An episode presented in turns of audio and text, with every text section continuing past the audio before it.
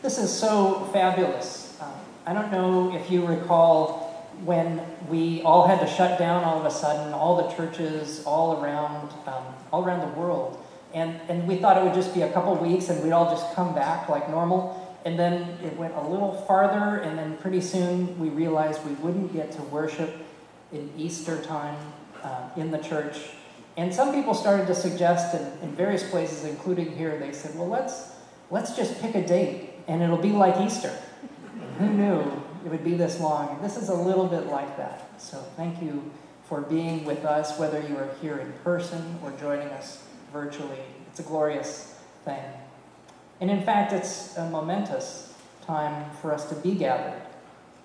This particular weekend, when there is cause to reflect on what we have seen and experienced in the last two decades. And I'm very mindful that, you know, I remember where I was. I uh, don't think of myself as old, even though my beard is starting to be a little white here. Uh, but I, I was already in grad school. I was in divinity school on that day, September 11th, 2001. And I know that there are some in this room that were in elementary school or weren't even born. But if you remember that day, it is likely to be a very vivid memory for you. And I want to share with you not actually a story from that day, but from what happened uh, in my life right after that day. In fact, I was going to attend a birthday party in Manhattan. I was living outside of Manhattan, pretty short drive away. And I was going to attend a birthday party of a good friend of mine on December, or September 12th, Wednesday. Now, of course, that birthday party had to essentially be called off for a time. Uh, the island was sealed off, and it wasn't a time to have a party at all on the 12th of September. But a decision was made to have that party exactly one week later. So it was eight days after the Twin Towers fell. So my friend and I from Divinity School, who were both friends of, of this person celebrating her birthday, we drove down into the city. I don't know how many days the city had even been open for people to come in, but it was one of the early trips to be able to get back in. And I'll never forget when we arrived in Manhattan, driving in his car, as the sun was starting to set, there was just a difference, a feeling. The air had changed. The city, in fact, seemed like it was glistening. The way people were moving, the way the traffic was flowing. I remember seeing American flags on the buildings, and as it was beginning to be nightfall, there were lights shining on them. And I remember how bright they were. And then what stopped me in my tracks is when we passed a fire station. And to see the mountains of flowers that were set out. Everybody knew what that meant. They knew about the sacrifices that had been made. I remember seeing a fire truck and the flowers adorning the truck on the front and the back as well. And so we had this uh, birthday party. It was in a restaurant with a large table, and we, we just had the opportunity to be together. And it was memorable in how joyous it was. And it lasted probably two hours we, we were gathered and we were celebrating and talking, and my friend and I were the only two people at that table that weren't currently residents of New York City. And I remember as things were settling down, and you, you know when a party is about to break up and people are going to start making their way home. And right around that time, somebody said something about what had happened the last week. Everybody had been aware the whole time, but nobody had brought it up, and it was like a little respite from it. And I, I could see the gazes change. I could see everybody start to look down. And it was unfortunate that the party actually ended on that note. My friend and I actually spent the night in New York. We stayed um, on couches of a mutual friend in Brooklyn who drove us. He was at the party. We went downtown um, and we passed Union Square. And if you know New York City, Union Square is a great park on 14th Street. And our friend who was driving actually worked for the parks for the city of New York, and um, he was complaining as we got near to Union Square. He said, You won't believe what you're going to see. This is terrible. We've lost control. And what we saw were votive candles filling the park. People gathered and mourning and praying. And of course, I was thinking, this isn't terrible, this is wonderful. Uh, the George Washington statue, if you've seen it, the, uh, the hindquarters of the horse that had painted a peace sign on it. and we could still see the smoke coming up, and the lower part of Manhattan was blocked off. You couldn't come to it. And to be honest, I wasn't sure if I was up for all of the reliving, revisiting of September 11th this year. I knew that it was going to happen. You could feel in the buildup. But perhaps, like some of you, I did get drawn in. I found myself watching some of the documentaries, the remembrances, reading some of the articles, and it has helped me to understand why this event has such a pull for us. And but what I'm finding is I'm being drawn especially not just to 9/11 but to 9/12 and to 9/13.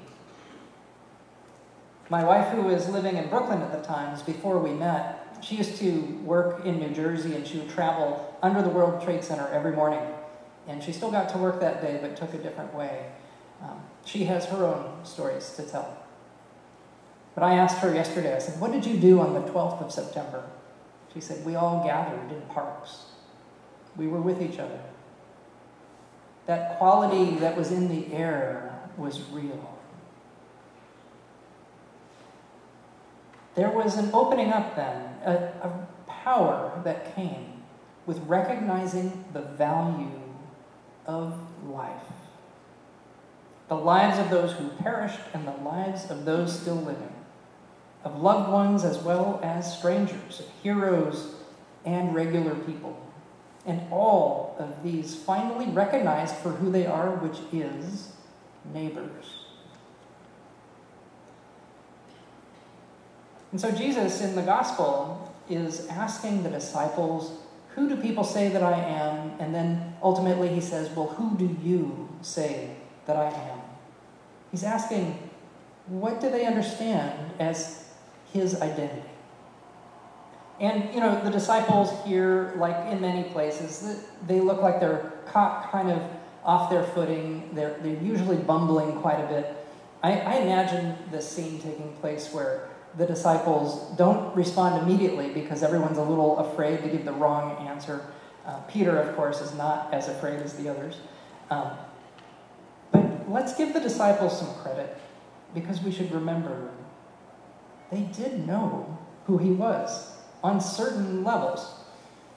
They had dropped everything in their lives, their livelihoods, they'd gone away from their families. They'd done this to follow him. They're showing up. They're drawn to him and what he's doing, and they can feel the difference that he is making and the love that he is spreading and how he's bringing light into the dark places and healing everything that he encounters.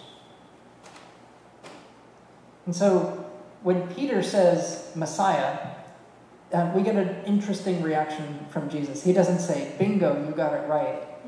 Uh, he doesn't say it's wrong either. He says, Tell nobody about me in this way. Well, the mystery is solved when we realize that the word Messiah was correct, but the understanding of who Messiah really is was not yet correct. The disciples thought Messiah was the one to come with military power to liberate the people by physical force. It turns out this, this Messiah is here with spiritual power and spiritual force to redeem us. And so that's why Jesus tells them they have their eyes still set on earthly things and they need to look heavenward and lift their gaze to things heavenly. I believe Jesus was very present 20 years ago. When facing such tremendous loss, so many people woke up to the preciousness of the lives that were lost, as well as the lives of the living. And we need more Jesus today. We need to wake up again. We need that healing. We've gone in these 20 years from 9 11 to 1 6.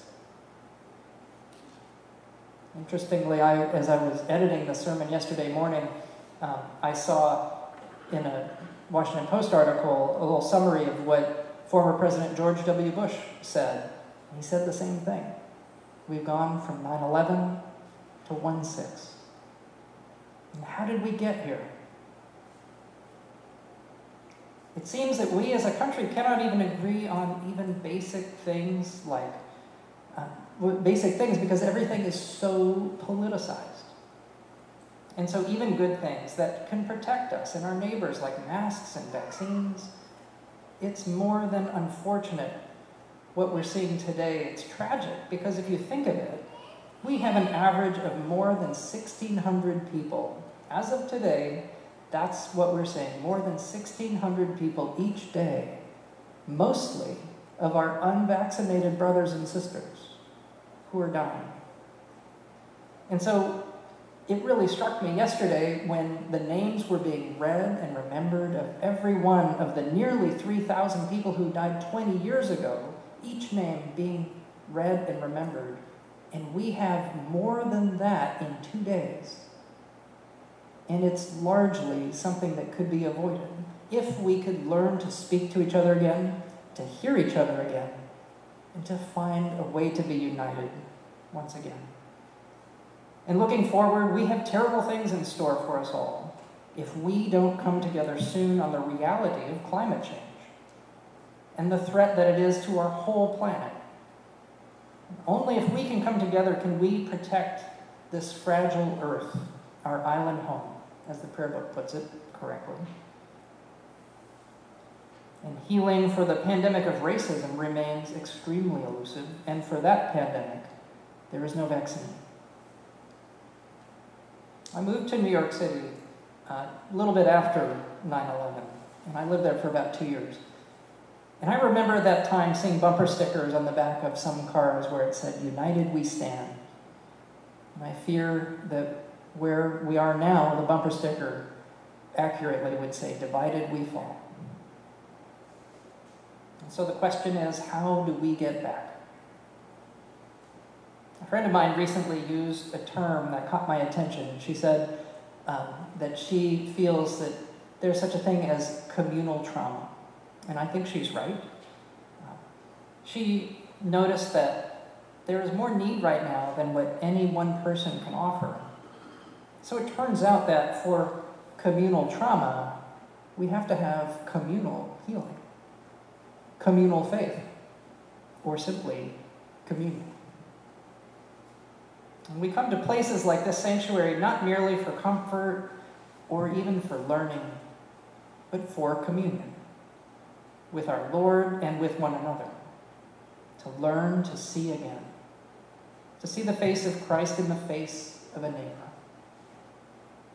As the contemporary Irish theologian Pete Rollins points out, we have a strong concept of friend and a strong concept of enemy, but in between the two is neighbor. A neighbor is different enough to be a threat, but close enough to be a blessing.